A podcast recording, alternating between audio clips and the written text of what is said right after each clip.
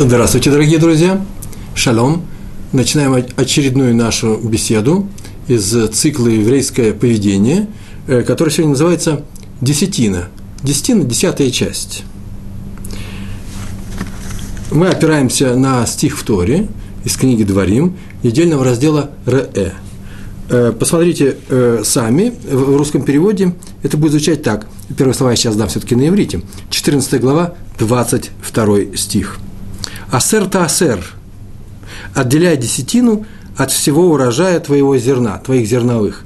Отделяй десятину, сказано э, с удвоением э, глагола. Значит, обязательно это делай. Я бы так сказал, перевел бы, если можно было привести. Надо тебе отдесятить десятину. Отдесятить от десяти. Сказано в Талмуде, в трактат Танит – э, девятый лист, первой страницы, там так сказано. Отделяй десятину, чтобы обогатиться. Бишвиль шетиташер. Здесь обыгрывается, это игра слов.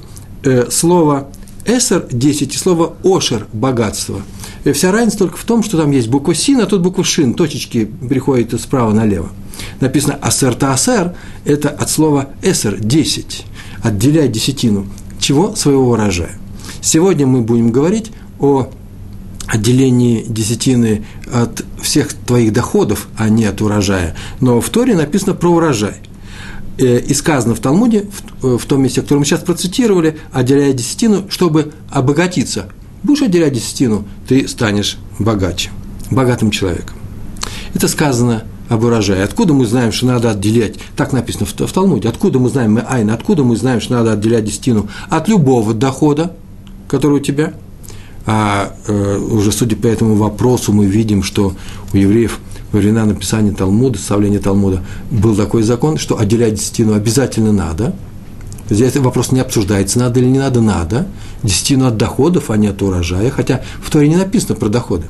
Откуда мы это знаем? Спрашивает Талмуд, и отвечается – э, сказано от всего твоего урожая. Ведь Тора могла бы написать «отделяй десятину от урожая». Этого было вполне достаточно. Значит, есть, есть лишнее слово, его нужно как-то трактовать, и поэтому мы утрактуем э, э, так, что нужно отделять десятину от всего, что придет в твои руки. Тем более, что у нас вообще-то есть на это и более чем серьезный э, серьезное место в Торе, когда Яков уходил в, э, на север от гнева, мы еще будем говорить об этом, своего брата Исава, и, и ему э, приснился сон, Сулам Яков, и там было сказано, что от всего, если Всевышний ты сделал что-то то, то будешь меня везде сопровождать и помогать, мы еще поговорим об этом, то я буду отделять десятину от всего, что я получу от тебя.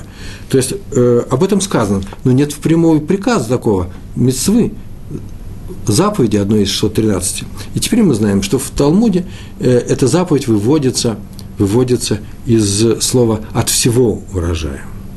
Мы, повторяю, мы будем говорить сегодня о десятине с доходов. Это настолько важный закон, э, и настолько он скрупулезно, педантично евреями соблюдается, все, всеми поколениями евреев соблюдается вплоть до нашего времени, и многие из нас живут на э, то, что где-то кто-то собирает десятин, по крайней мере, многие организации русскоязычных евреев существует на то, что на помощь других людей в Америке, в Европе, в Израиле или в той же самой России, в, э, в, на территории бывшего Союза, на, живут на деньги, э, которые люди передают как десятину своих доходов в пользу этих организаций. Поэтому эту тему нужно сейчас раскрыть, мы сейчас ее раскроем, она впрямую касается такой темы, как еврейское поведение. Итак, про десятину в Торе не сказано прямо. Некоторые мудрецы считают, что этот закон все-таки э, относительно доходов э, из. Вот мы сейчас только сказали, э, как написано в книге Танит, из всего своего урожая. Но больше наших мудрецов склонны э, считать, что это было специальное постановление мудрецов.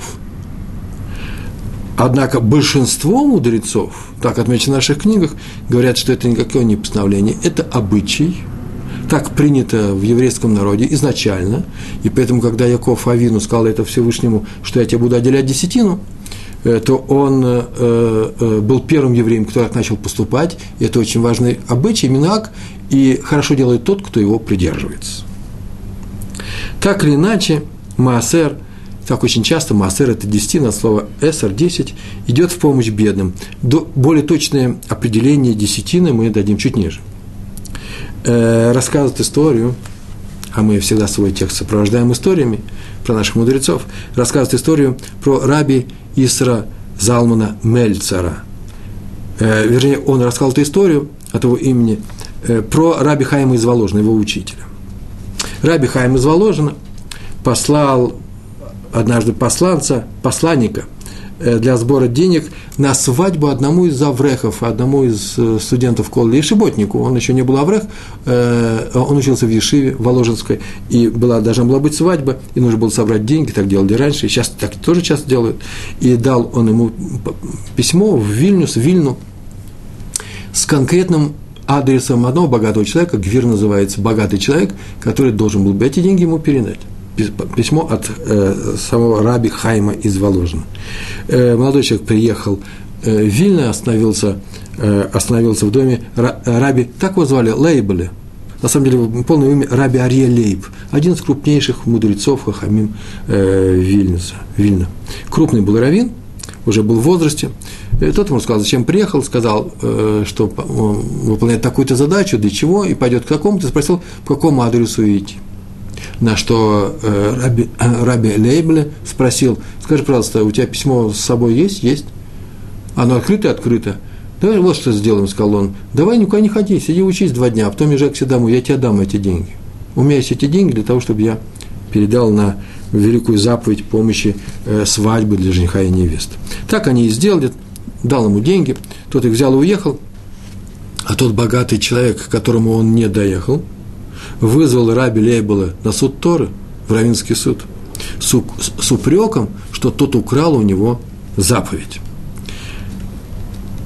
Вся эта история рассказывается про Раби Хайма э, из Воложина, Раби рассказал Исаром Залманом Мельцером – так вот, Раби Мельцер объяснил, он написал этот текст, объяснил, объяснил суть претензий, которые тот богатый человек э, предъявил э, Раби Лейбеле.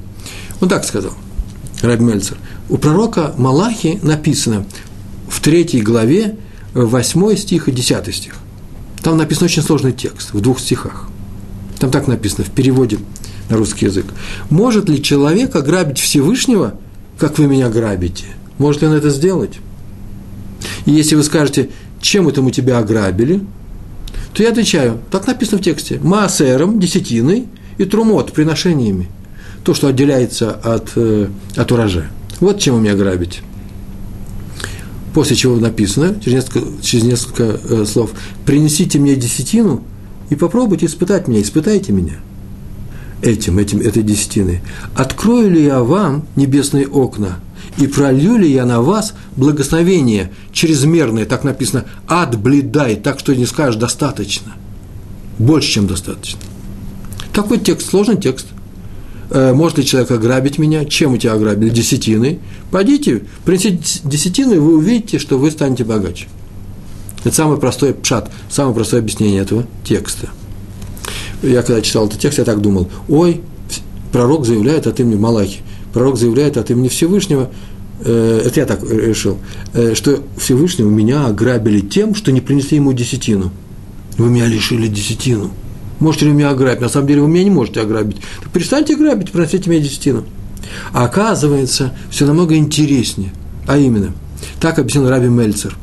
Не грабьте меня тем, что вы лишаете, что вы лишаете меня своих десятин. А в чем заключается грабеж? Ибо те сам, тем самым вы лишаете меня возможности дать людям изобилие. Не тем, что вы мне не дали десятину, мне не нужна десятина, а тем, что вы мне не дали возможности пролить на вас благословение. И это называется грабеж. Так написано в, у пророка Малахи с комментариями. Вот об этом искал богач, со слова Раби Мельцера, лишив меня этой заповеди, то есть вы дали деньги на свадьбу из своего кармана, Раби Лейбля, вы лишили меня будущего успеха в торговых операциях. Вы меня ограбили. Теперь у меня не будет такой отслаха, такого успеха э, и такой удачи, которую я планировал, чтобы на нем была. Сейчас я скажу о том, можно ли делать такие условия, можно ли хотеть исполнять мецву для того, чтобы, э, желая, чтобы получить обогащение, чтобы получить награду, какую-то мы об этом сейчас скажем, это очень важно. Но сначала скажу одну фразу. В Шульхана Рух, это сборник законов, которым мы придерживаемся, сказано, что надо отделять десятину, но не меньше одной десятой. Причем про десятину написано, но не больше одной пятой. То есть кто-то с щедрым сердцем может давать и больше, но не больше одной пятой. Название остается то же самое, десятина, маасер. Но можно, так вот между одной десятой и одной пятой живет еврейский народ уже более 33 столетий. А теперь про эту одну пятую. Адмор из Цанз, э, цанзовские хасиды, э, э, у них был Адмор, это руководитель двора хасидского направления, который звали Раби Хайм, один из первых адмуров, он отделял больше одной пятой, не так, как написано э, в Шульхана Рух, явно больше. Э, откуда он это выучил? Его спросили, а почему вы это делаете? И он сказал, в Талмуде, мы уже проводили однажды на, одном из, на одной из наших бесед этот отрывок из Талмуда, Баумыце, 62 лист, самых бейс. Там написано известные слова – я просто возьму и прочитаю мой перевод э, этого отрывочка. Двое шли по дороге, и у одного из них фляга с водой, китурмаем. Если выпьют оба, оба умрут. А если выпьет один из них, дойдет до селения, останется жить. И объяснил мудрец по имени Бен Птира. Так он объяснил. Лучше обоим выпить и умереть, но чтобы один не видел смерти другого – не было в еврейском народе такого, чтобы ты послужил даже косвенной причиной смерти другого человека. Уж попали в ситуацию, это мой комментарий, так умирайте, но только не отнимай у него воду. Заметьте, между прочим, что не у них одна бутылка, одна фляга воды, а у одного из них. И придется все-таки умереть. Так сказал Бен Птира. Пока, так написано в Талмуде, пока не пришел Раби Акива и объяснил. То есть пока, что такое пока? Так считали, что так нужно поступать. Умри с товарищем, погибни, но смерти его не видеть. Э, э, не, э, не присутствует при его смерти. Пока не пришел Раби Акива и научил. В Торе написано, пусть твой брат живет с тобой. Вахай Ахиха и так, чтобы он, имах, чтобы он жил с тобой. Отсюда мы учим, что он должен быть жить с тобой, пока ты живой, и он должен быть живой. Сделал все, чтобы он жил, когда ты живой. Если ты не живой, то на тебя нет обязанности спасать своего брата. А поэтому помоги ему, когда ты живой. Отсюда есть правило, мы уже говорили на эту тему, твоя жизнь раньше. То есть ты должен беспокоиться о своей жизни в таких критических ситуациях. До Раби Акивы мы были более э, добрыми и могли погибнуть все. Так вот, к этому и добавил Раби Санс. Так он сказал. Правило Раби Акивы, не, не правило Раби Акивы, а, а не больше одной пятой отдавай своей жизни, да, так, но, если, но это только если они оба умрут. Вот если есть такая, так, такая возможность, такая вероятность, что они оба умрут, если будут пить из одной бутылки, тогда да, возьми бутылку, и, эту флягу и выживи. Следовательно, если они не умрут, то обязаны поделить поровну. Так следует из логики, логический вывод из, из, из этой гемары, из этого Талмуда. А поровну – это одна вторая – значит, можно делиться всем своим имуществом с другим человеком в критической ситуации, когда у него нечего кушать, когда у него нет денег, чтобы ему помочь, вплоть до одной и второй. Так Раби Иссанс учил намного больше одной пятой. Впрочем, сын Адмора, Иссанс, Раби Хискель, который сам потом стал Адмором санзовских хасидов, это мнение оспорил, сказал, что в Шульхан Арух написано не больше одной пятой, и он поступал так, как написано в Шульхан Арух, не больше. Но у него был еще один брат. Несколько сыновей было у Раби э, э, из Санза э, э, Раби Хайма, который сказал, звали его Раби Шламо. Э, кстати, между прочим, он был адмором других э, хасидов, которые родились от санзовских. Он переехал в Бобов, и он стал адмором, руководителем бобовских хасидов. Известное течение, очень большое, славное своими традициями течение в хасидуте, в хасидизме. Так вот, Раби Шлома из Бобова поступал как Адмор из Санс. Он давал больше одной пятой. И его спросил Раби Хискель, спросил своего брата младшего, слушай, у тебя что, такой же, такая же причина, как и у нашего отца? Ты также это вычитал из Бава Мыцы? Из закона, про который сказал Раби Акива? Он сказал, нет. Написано во всех наших законах о том, что мудрецы запретили тратить больше одной пятой твоего дохода Для чего? Причину они сказали, чтобы ты не обеднел. Так мне это не грозит, я и так бедный. Сказал он и продолжал. Продолжал давать все, что у него кому-нибудь просили.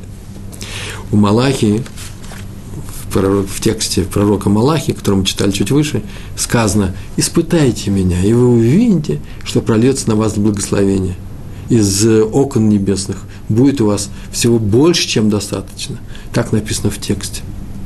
Это означает, что сам Всевышний просит, испытайте меня, попробуйте меня испытать. И это очень странно. Дело в том, как написал Рабей, э, Йона, великий талмудист, великий моралист, э, э, по его книгам мы сейчас учимся, как делать шуву, исправление, э, жил в Южной Франции. Так так сказал, в остальных заповедях нельзя, нельзя испытывать Всевышнего. Вообще такое правило нельзя вообще его просить э, дать мне испытание. Вот посмотри, дай мне испытание, я его выдержу. Вот сейчас я исправился, и сейчас я тебя прошу дальше такую ситуацию, даже потяжелее, и ты увидишь, как я, э, как я ее выдержу.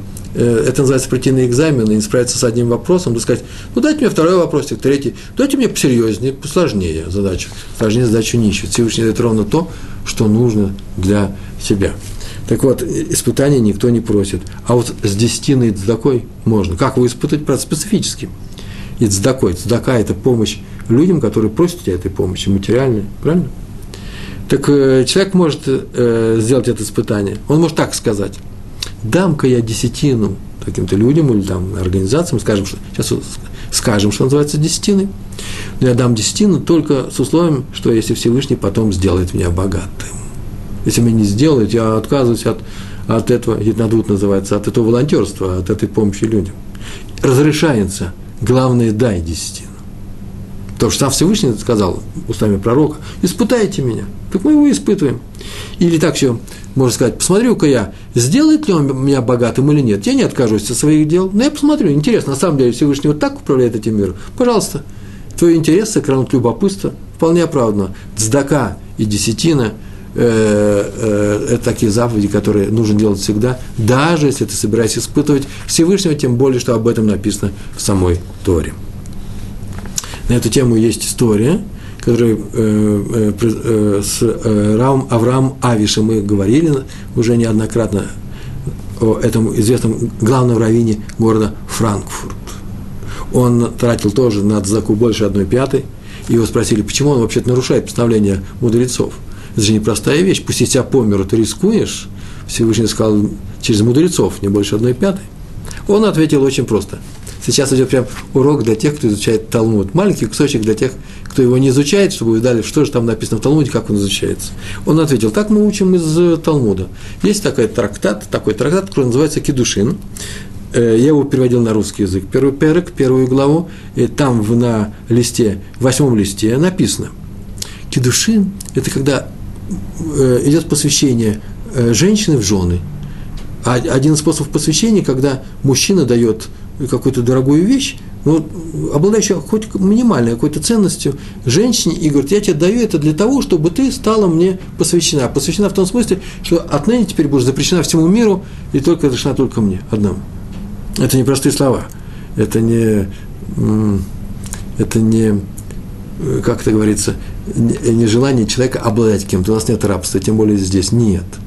Э, тут запрет для всех, разрешение для меня связаны вполне конкретные вещи. Если, не дай Бог, что-то случится между такой женщиной, у которой есть муж, и с другим мужчиной, смертная казнь обоим.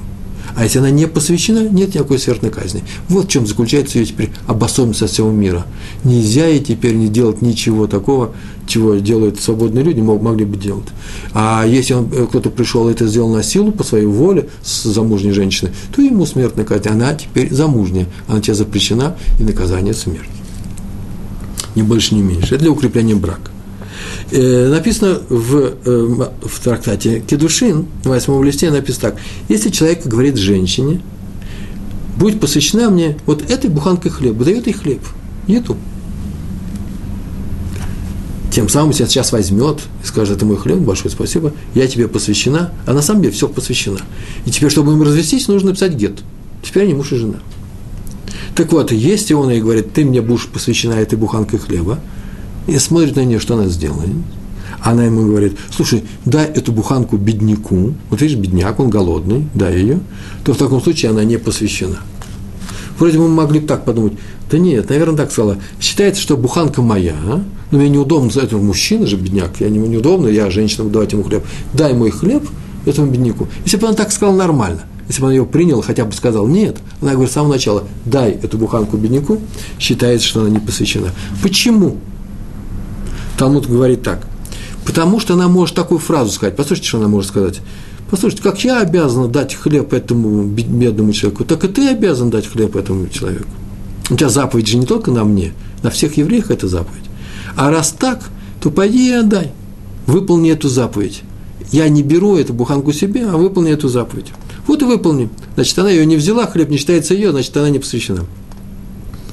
Сам же Талмуд спрашивает, как так она такую фразу может сказать, пойди выполни? Да может быть, он уже выполнил. Она же его не спрашивала, ты уже дал одну пятую всех своих хлебных запасов э, беднякам. Она же этого не спросила. А если он уже дал, то он не обязан. Поэтому ее фраза «как я обязана дать бедному хлеб, так и ты обязан», она неправомочна. Почему? Потому что он уже выполнил свою заповедь. А, поскольку Талмуд не говорит такой вещи, он говорит, ой, вдруг он уже дал одну пятую, а говорит, что мы всегда принимаем такое утверждение, как я обязан, так и ты-то выполнил свою заповедь. Это означает, что он всегда на нем эта заповедь. Вся заповедь, даже если он отдал одну пятую. Так Раби Авраам Авиш выучил.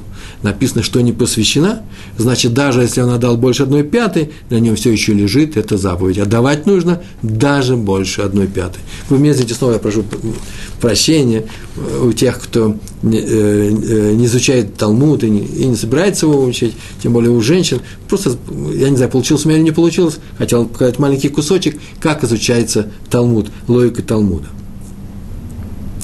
Еще одно очень важное место, если говорить, важное замечание, говорить, мы возвращаемся о помощи э, бедным людям, потому что десятину отдают ведь э, для того, чтобы помочь тем людям, у которых нет денег.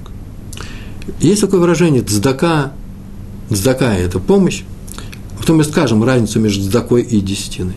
Цдака, милосердие, по-русски так переводится, чинит грехи, чинит, мы так и это, чинит – в свое время мы учили, что любой грех исправляется следующими вещами. Для того, чтобы за мной не было записано какое-то какое нарушение, я нарушил запрет, мне надо или сделать полную тшуву, мы говорили уже немножко на эту тему, еще будем говорить, это очень интересные законы, особые законы. Сколько бы человек не изучал эти законы, всегда есть что-то новое.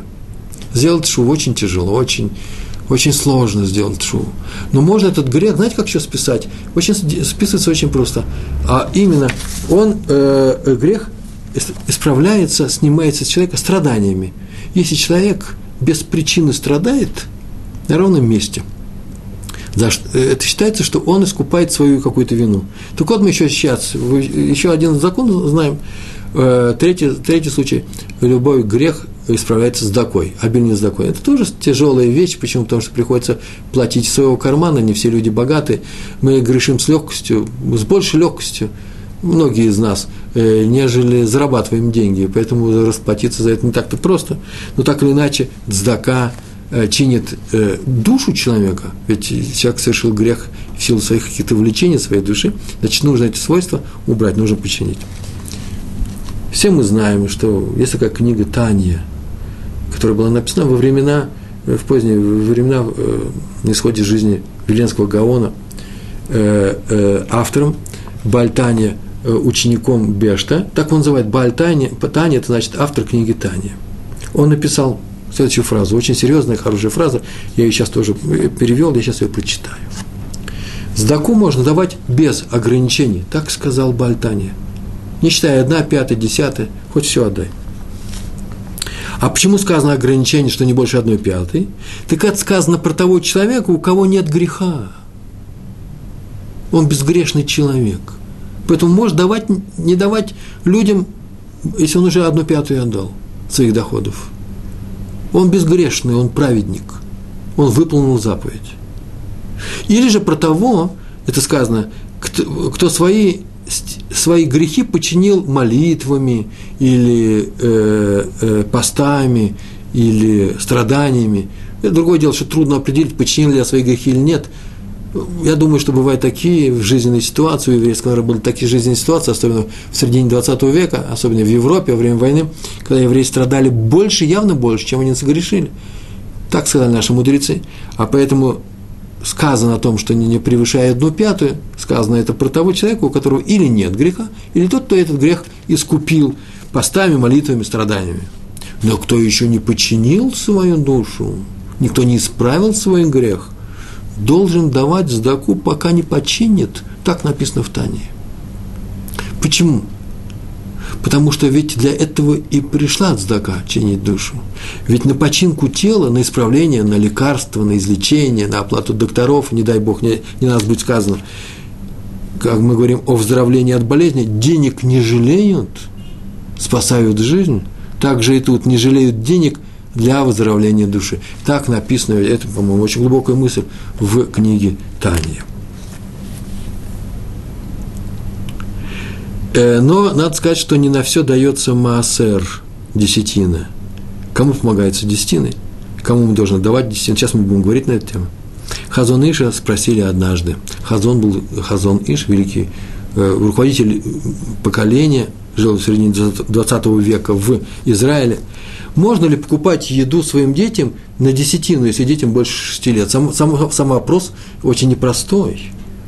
Дело в том, что везде написано, что мы обязаны, родители обязаны кормить ребенка до трех лет. После этого это самая настоящая чистая цдака, ни больше, ни меньше. То есть обязанность кормить ребенка после трех лет, пока он не вырастет, не, не начнет зарабатывать сам, уже лежит на общине. Но мы любим своих детей, поэтому понятно, что мы никому не отдадим такую великую миссию, как кормить, одевать, э, э, любить своих детей. Это наша обязанность, конечно же. Так вот, можно ли своим, своим, своих детей кормить на десятину? Наверное, спрашивал не очень богатый человек, у которого немного денег, он отделить десятину от своих доходов может, но и детей нужно кормить. Так можно ли их кормить на эту десятину, не вносить деньги из дома? Потому что если это больше э, не на десятину, то это будет просто сдака. Сейчас мы увидим разницу. И он ответил совершенно неожиданно. Хазан Нэш ответил, не знаю. Я не знаю, можно ли на десятину кормить своих детей. Но зная, что если ты их кормишь не на десятину своих детей, а на свои деньги, то тогда ты сэкономишь на лекарствах. То есть не трать свою десятину на, на своих детей, отнеси ее бедным вне дома. Но, правда, тогда не будет гарантии о том, что тебе придется потом их лечить. Как видим, есть десятина, а есть здака. Это не одно и то же. Не всегда одно и то же. Про Цдаку сказано, это важная вещь. Про Цдаку сказано, что Всевышний обещает, что, что из-за Цдаки, давая Цдаку, человек никогда не обеднеет. Интересно, да? Давай Цдаку, помогай другим людям, и тогда ты не обеднеешь. Не скупись. А про десятину сказано больше. Сейчас только мы видали, что если ты будешь отделять десятину, то ты обогатишься – у тебя будет э, прибыль в твоем хозяйстве, в твоей, э, э, в твоей семье. Есть еще несколько расхождений. Сдака, это правило очень важно, сдает, сда, дается любому, кто просит у тебя, кто протягивает тебе руку. Это называется сдака. Сдака бывает деньгами, бывает вещами, бывает временем, которое ты можешь потратить, например, посидеть с кем-то. Это называется сдака. А десятина, это первое правило, дается тому, кто учит Тору, потому что все остальное – это цдака. Но еще не все. Второе. Десятину нужно отделять постоянно. Заку можно не отделять. Если вы услышите э, э, такую фразу, что он отделяет ежемесячно цдаку, пожалуйста, просто он, скорее всего, отделяет десятину, называет ее цдакой. Цдаку, э, цдаку – это э, э, вещь э, непостоянная, сколько сдал, столько сдал, ограничений никаких нету – то, что мы сейчас говорили выше, на самом деле было, э, было, э, была десятина, но ее нужно отделять постоянно. У тебя есть доход, он постоянный. По крайней мере, какой бы он ни был, он конкретный. Каждый месяц у тебя конкретный доход. Доход, доход – это то, что ты получил, заработав.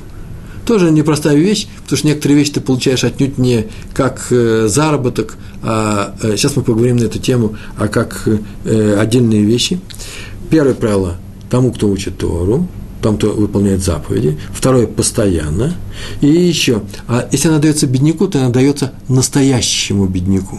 Не дают какому-то человеку, который донесет до бедняков. Нет, по крайней мере, конечно же, можно дать человеку, сказать, передай мою десятину такому-то человеку. Но главное, чтобы она дошла. Потому что если ты сдал дал кому-то цдаку и э, не проверил, настоящий это бедный или нет, как, э, как ее использовали. В закете есть еще одна интересная вещь. Те люди, которые собирают цдаку какой-то ахус, процент какой-то берут себе. Все равно это считается, что ты э, выполнил эту заповедь. Но с десятиной только та часть, которая дойдет по назначению. Человеку, который живет по законам Торы, или людям, целой организации, и если беднякам, то настоящим беднякам, и если ты ее отделяешь постоянно. То есть постоянно, а не спонтанно. Хорошее слово, спонтанно. Если вы дали от десятины тому, кто попросил, заповедь не выполнена, пока деньги не придут к больному. Это касается десятины, но не цдаки. В разделе ВИЦ, и мы об этом уже говорили, в главе 28, повторите, книги Берешит, Яков Авину, наш пратец Яков, сказал Всевышнему в э, во сне, когда он увидел лестницу, которая называется с тех пор Сулам Яков, лестница Якова. Он туда уходил в Харан, э, по своей матери Ривки, когда спасался от гнева брата Эсава, который гнев этот был по тому поводу, что он вместе с Ривкой украл браху, благословение, которое полагалось вроде бы э, Эсаву у своего отца Ицхака, нашего праца Ицхака. Так вот, Яков сказал Всевышнему – от всего буду отделять тебе десятину. Это там, правда, было условие. Я сейчас прочту вам эти условия. Если Всевышний будет со мной везде, куда я не пойду, если э, он мне даст хлеб, для, для, чтобы есть и одежду, чтобы э, э, ее надевать, не больше даже, хотя бы это дал. И если возвратит меня домой, вот тогда я ему дам десятину. В этом месте можно остановиться и спросить, как он даст десятину Всевышнему, в каком виде – где Всевышний стоит и возьмет у него десятину. Кому дать ее нужно? Храма не было. А оказывается, есть ответы. Дам десятину. Например, отдам в Ешиву. В Ешиву, который он учился, до того, как пошел, сначала он учился в Ешиве э, Шема и Эвера, своих прямых родственников, потомков э, Шема. И Эвер это его, э, его потомки были. Он учился в этой Ешиве, а потом пошел к Лавану, где взял четырех жен себе, где родились почти все 12 колен, 11 колен. Так вот, э, он ушел туда и сказал Всевышнему, что я дам тебе, и мог давать это на Ешиву. На Ешиву. Это будет десятина. Но с чего он не сказал? Ну, с чего он, ну, например, тоже не спрашивает, с чего. Почему? Хотя бы, хотя бы с будущих стат, которые у него появятся у Лавана. И было у него очень много стат, он заработал. Когда есть храм, отдавали храму, это называлось Всевышнему. А сейчас мог так сказать, ну, беднякам я отдам. Беднякам, так это идет как здака, так многие говорят, здака – это есть десятина. Но лучше заку давать прямо тому, кто ее просит, а десятину установить адрес, вот самое главное. Установить с самого начала адрес. Например, какое-то любое заведение Торы, например, детский сад э, э, религиозных детей, э, Ешива, некоторая организация, например, как Толдот Ишурун, который организует наши лекции, э, деньги соперечисляемые будут называться выполнением заповеди десятины. И лучше не смешивать деньги десятины и цдаки. Десятина – это одна десятая, можно увеличить до одной пятой, ваших доходов, которые считаются просто, мы сейчас посмотрим, как они подсчитываются. А э, цдака – это э, э, спонтанная или, может быть, регулярная выдача э, тем э, беднякам, э, которые просят у тебя помощи. Но эти деньги лучше не, не, не, э, не смешивать. Когда Хазон Иша, кстати, спросили, можно ли давать десятину в Ешиву, хотя известно, что юноши, которые там сидят и учатся, они не бедствуют. Он ответил, наоборот, как раз туда-то и надо сдавать десятину, потому что все остальное будет сдакой. Это лучшее применение денег десятины. Именно это и имел в виду Яков, наш братец Яков, когда сказал, буду отделять Всевышнему десятины. А теперь несколько практических вещей. Для, для десятины устанавливают, взять устанавливают, определяет ежемесячный, а можно и годовой доход после вычитания всех производственных расходов. Ну, каких производственных расходов? Например, э, я владелец э, э, фабрики, какого-то предприятия, вы не простите такой, простите такой пример, да, э, или владелец магазина, там работают люди, и э, я выплачиваю им э, рабочим зарплату, и зарплату я выплачиваю тоже из доходов каких-то. Так вот, это называется расходы, я их вычитываю, высчитываю. Все, что пропало у меня в магазине, все, что испортилось, деньги на дорогу к работе – тоже можете э, вычитать из своих доходов. Вот все, что останется, но не наличные расходы. Наличные расходы придется от них отдавать десятину. Например, съем квартиры. Я работаю в таком-то месте, у меня там где-то есть квартира, э, Схирут называется. Я ее сдаю, сдаю на, на съем, меня снимают ее. Эти деньги, которые мне дают, я с, нее буду, с них буду отделять десятину. Они учитываются как э, деньги, которые нужно очистить, осветить, поднять десятины – только тогда они будут настоящие деньги. А здесь я снимаю квартиру, так вот деньги, идущие на съем этой квартиры, как раз я не учитываю, с них десятину давать не надо.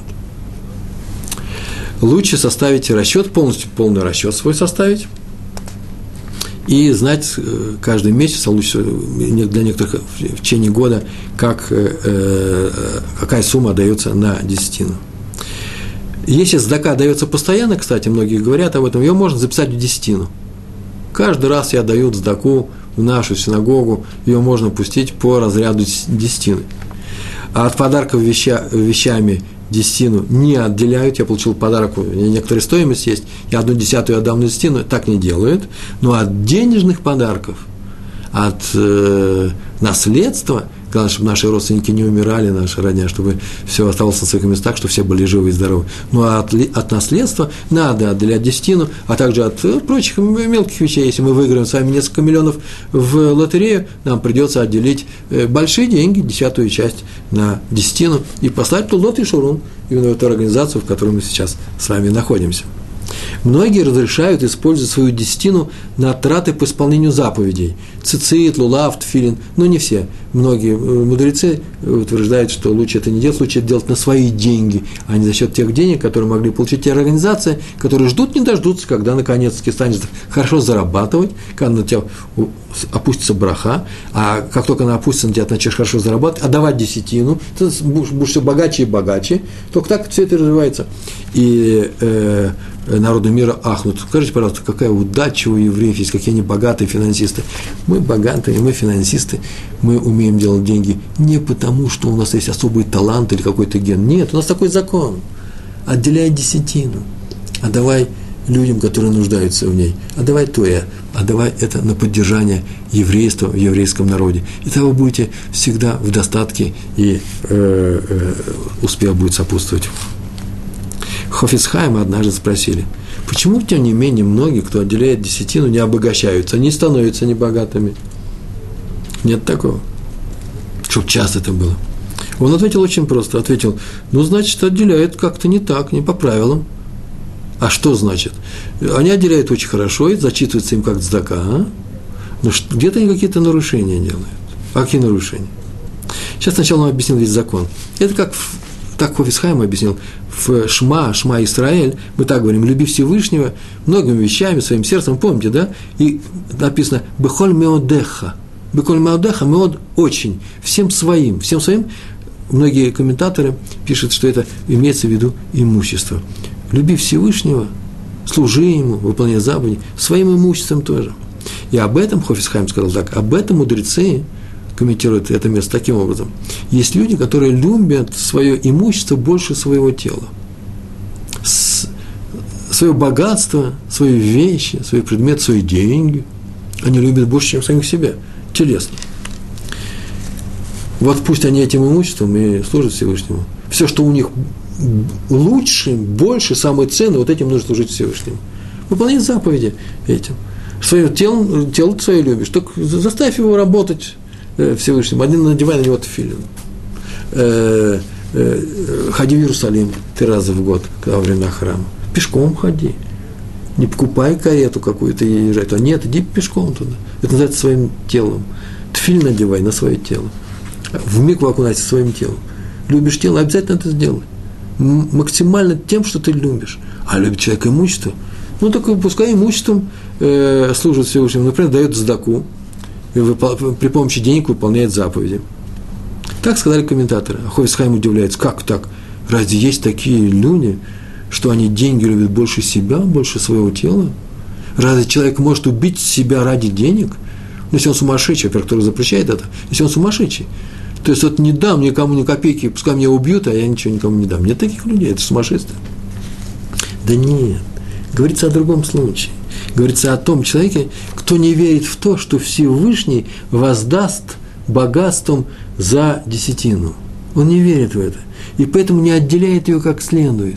Он ее отделяет без веры в то, что Всевышний даст ему богатство за это. Он так говорит, ну, скорее всего, этого не будет. Я же вижу, что это мало как бывает. Я отдам. Поэтому его не дается. Богатство поэтому ему не дается. То есть он не расстается со своими деньгами. Он не умеет расставаться с ними. Он дает, потому что так положено, не больше, не меньше. Но богатство от него остается синица в небе. А тут журавль в руках. Я свое отчасти отдам, конечно, но это мое. Это мое точно, и я не буду полагаться на то, что Всевышний мне э, э, это вернет, возвернет, и поэтому я с этим буду трудно, мне трудно расставаться с этим. Вот о таких людях говорят, что отдавай десятину, веря в то, что у тебя будет богато, и тогда через веру у тебя будет богатство. И этот человек, который трудно расстается с деньгами, с легкостью раздает, расстается со своей душой каждую ночь. Он расстается с ней, твердо веря, что Всевышний утром ему ее вернет, как мы говорим в своей молитве. Спасибо за то, что ты взял мою душу и вернул ее – мы расстаемся, мы не плачем. Я не видал ни одного, хоть так мог сказать, не видал ни одного человека, который, ложась на ночь, плачет. Ой, сейчас моя душа уйдет, вернет ли мне ее Всевышний? Как он не возвращал, между прочим, тем людям, которые, ходя в пустыне, помните, да, одна сороковая часть людей ложились и умирали, э, так э, поменялось все поколение, которое было рабами в Египте. Они ложились с надеждой, что Всевышний даст вернет им э, э, их душу, что они встанут живыми. Мы с вами, между прочим, так каждую ночь делаем. Мы с вами с очень большой верой и надеждой, с огромной верой ложимся в то, вера в то, что мы утром встанем. Мы планируем свои дела, разбудим меня жена, пожалуйста, в полдевятого, э, в, в полшестого сегодня меня разбудили. Э, э, я же не задаю вопрос, я же не, не объясняю, разбуди меня, разбуди меня, пожалуйста, в полшестого, если я проснусь. Нет, я уверен в этом. Так вот, эти люди не уверены в том, что если они будут отдавать десятину, Всевышний им вернет эти деньги. Зака десятина. Что от чего нужно отделять? Спросили у Рава Стайплера. У него спросили, задали ему такой следующий вопрос. Э, Раби Яков Исроиль Каневский. Человек выдает замуж свою дочь причем выдает ее за э, Талмит Хахама, за человека, который учит Тору, за мудреца тоже, молодого мудреца Тору. Она учительница. Был такой вопрос. Она учительница в школе, преподает Тору тоже, может быть. У нее есть профессия, она получает зарплату. Можно ли ей на десятину, папа на свою десятину, может ли он купить ей квартиру или снять квартиру? То есть, можно ли пустить десятину на цдаку? Вот на самом деле, что спросили ответил, по отношению к квартире, эта девушка молодая, которая, хотя и она учительница, невеста, она бедная, она не может пойти купить квартиру. А раз так, она по-настоящему бедная. Да еще и живет с мудрецом Тора, поэтому можно быть сам настоящий десятина. И настоящему бедняку, да еще и мудрец Торы, и они там выполняют заповеди. Его спросили тут же второй вопрос. Причем второй вопрос его спросил его собственный сын, Раби Хайм Коневский, который и поныне живет в Нейбраке. Он его спросил, а надо ли отделять десятину от денег, которые отложены на свадьбу детям? Я их откладываю каждый раз. Подождите, надо ли отделять десятину от цдаки? Первый вопрос был, надо ли, можно ли десятину пустить на цдаку? А тут задается вопрос, можно, надо, ли отделять десятину от цдаки? У меня много, вот смотрите, вот сколько я заработал в этом месяце. Вот эту часть я отдам своим, отложил в сторону детям на свадьбу. А от этой части, оставшейся большой части, я отделяю десятину и послал по своему адресу. Отсюда я не отделил, надо ли отделять? Зака от десятины или нет? И он ответил, тоже такой же вопрос, мы уже сегодня уже это проходили. Он сказал, по правде, Риэле, по правде, Лемайса, я не знаю ответа. Но знает, что от Здаки еще никто не обеднел – тем самым он ответил, я не знаю, надо ли отделять, если вы хотите обогатиться. Этого я не знаю. Но то, что вы не будете бедными, совершенно стопроцентно гарантирую. Главное, что отсюда мы видим, что зака и десятина – это не одно и то же. Каждый раз надо, на самом-то деле, конечно, спрашивать раввинов э, конкретно, потому что десятина э, за нами записана, э, э, мы получаем конкретные вещи от Всевышнего, конкретный достаток у меня есть, и я обязан отделить десятину этого, от этого, если я хочу, чтобы браха продолжала быть со мной и с еврейским народом. И знаю, что вообще-то Всевышний мне вернет все это. Вернет еще из увеличив все это. А вот сдаку, как положено, это уж по, называется по велению сердца. Попросите, я дам. И буду стараться давать. И вообще пойду еще и найду этих бедняков. Обязательно буду это делать. Э, но они отличаются друг от друга. Написано, что на уровне практического действия или майса, майса это значит на самом деле практически, не на теории, вся Тора – это одна большая заповедь. Какая заповедь? Заповедь одна – не делай другому того, чего не хочешь, чтобы делали тебе. Так сказал, мы уже говорили об этом, великий Илель. Вся Тора, вся Тора – это комментарий на эту заповедь. Не делай того, что не хочешь, чтобы делали тебе. Это называется не делай, негативная заповедь, запрет делать. А что делать-то? Так спросил Раф Соловейчик, э, э, из Бриска, своего отца, автора Бейс Алеви, книги Бейс Алеви, великая книга. И тот ему ответил – что делать? Человек, хорошие слова, их надо знать. Это правило. Человек родился на свет с единственной целью, чтобы помогать другим людям. Это его предназначение в этой жизни. Мы говорим на тему, что человек каждый родился на свет для того, чтобы реализовать себе потенциал в нем заложенный в каждом даст разный потенциал на максимум, чтобы духовно подняться, чтобы расти. Конечно же, но в конечном счете все это делается на арене какой? На, на арене взаимодействия с другими людьми. А поэтому приходится как взаимодействовать? Помогать им. Поэтому в мире есть трудности, и у евреев есть трудности, для того, чтобы люди на этих трудностях росли. Всевышний, как тот тренер, умеет зайти за сравнение. Мне просто нравится, они очень доходчивые, простые спортивные сравнения. Как тот тренер, который расставил для своих бегунов, да еще и э, барьерчики, что они бежали показывали мировые рекорды, ставили рекорды, побеждали. У нас, правда, нет такой вещи, как соревновательности, но он поставил барьеры. Беги, учись, и ты увидишь, что стал сильнее, лучше, ловчее, ты научился преодолевать препятствия. Помогай другим людям, и ты увидишь, что ты стал другим человеком. Ты стал именно тем, кем я хотел, чтобы ты стал, когда я тебя создавал. И, повторяю, человек родился на свет, так сказал Раф Словечек, чтобы помогать другим людям. Для этого нет ничего лучше заповеди цдаки и десятины. Ведь сам Всевышний спокойно может дать материальное благо человеку и без обязательства что-то возвращать. Он дает ему, и не надо мне возвращать десятину. Возьми все себе.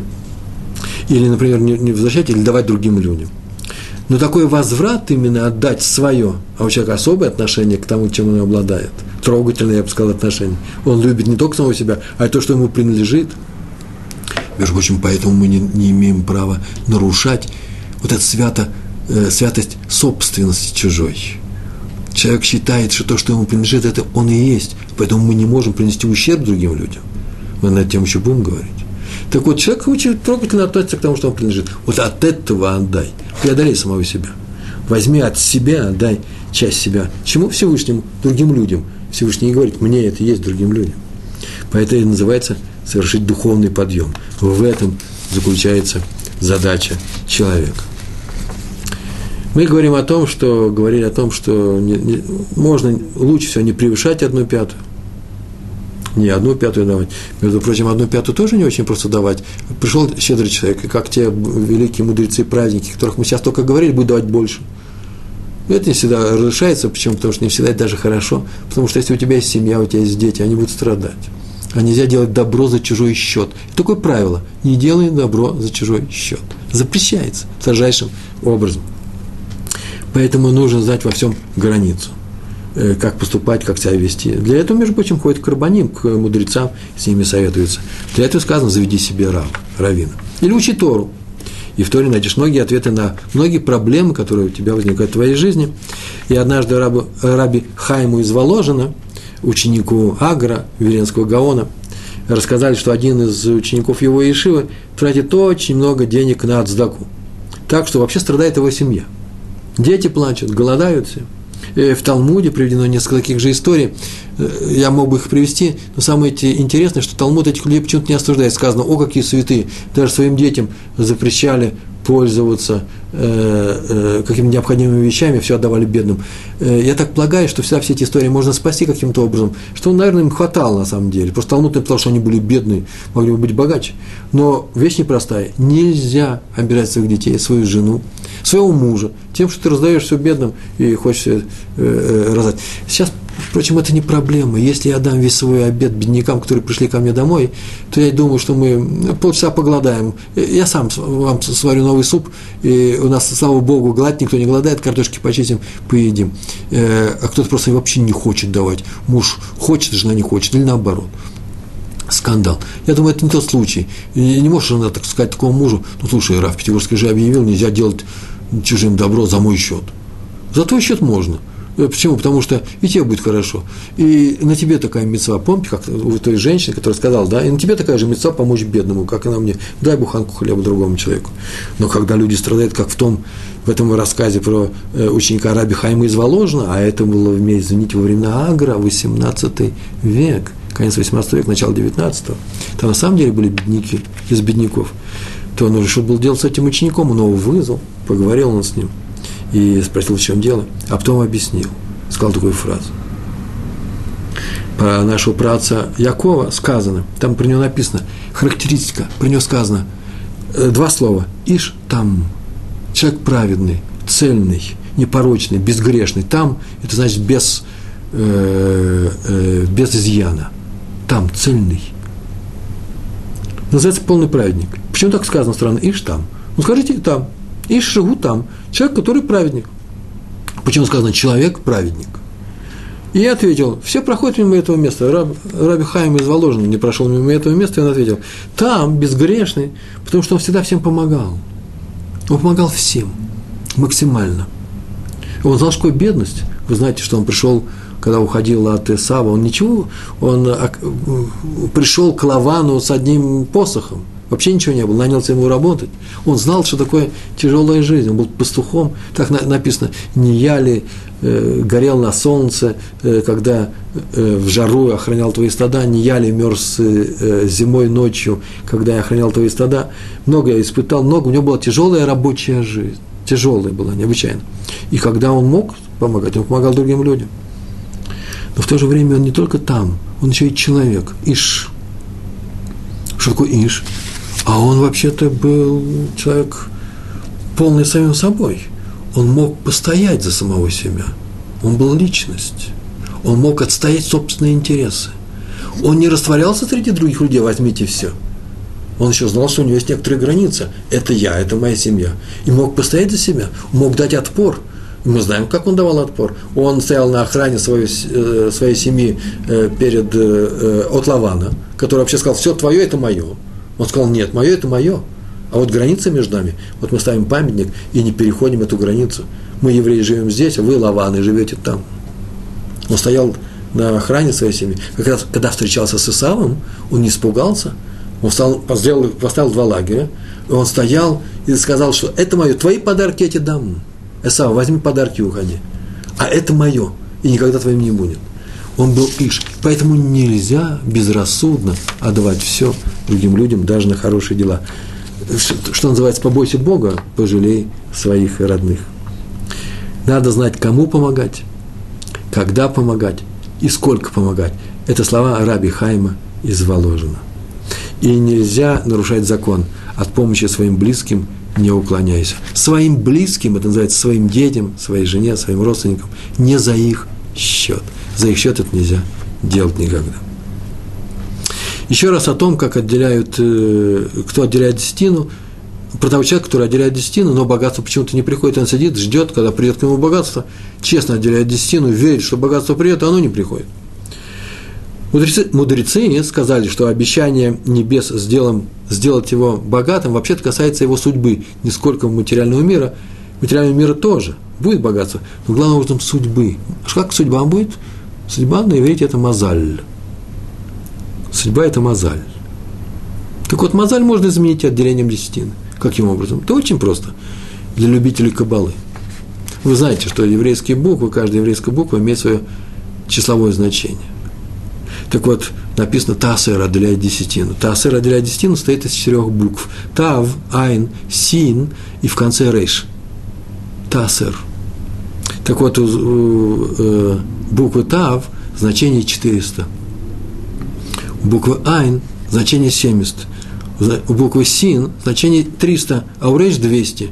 Видите, все кратно, с нулями на концах, числа большие. А теперь нужно отделить десятину. Отделяем десятину от этих, э, от этих букв. Получаем от, от Тава 400, получается 40. 40 это, между прочим, тоже буква, мем называется.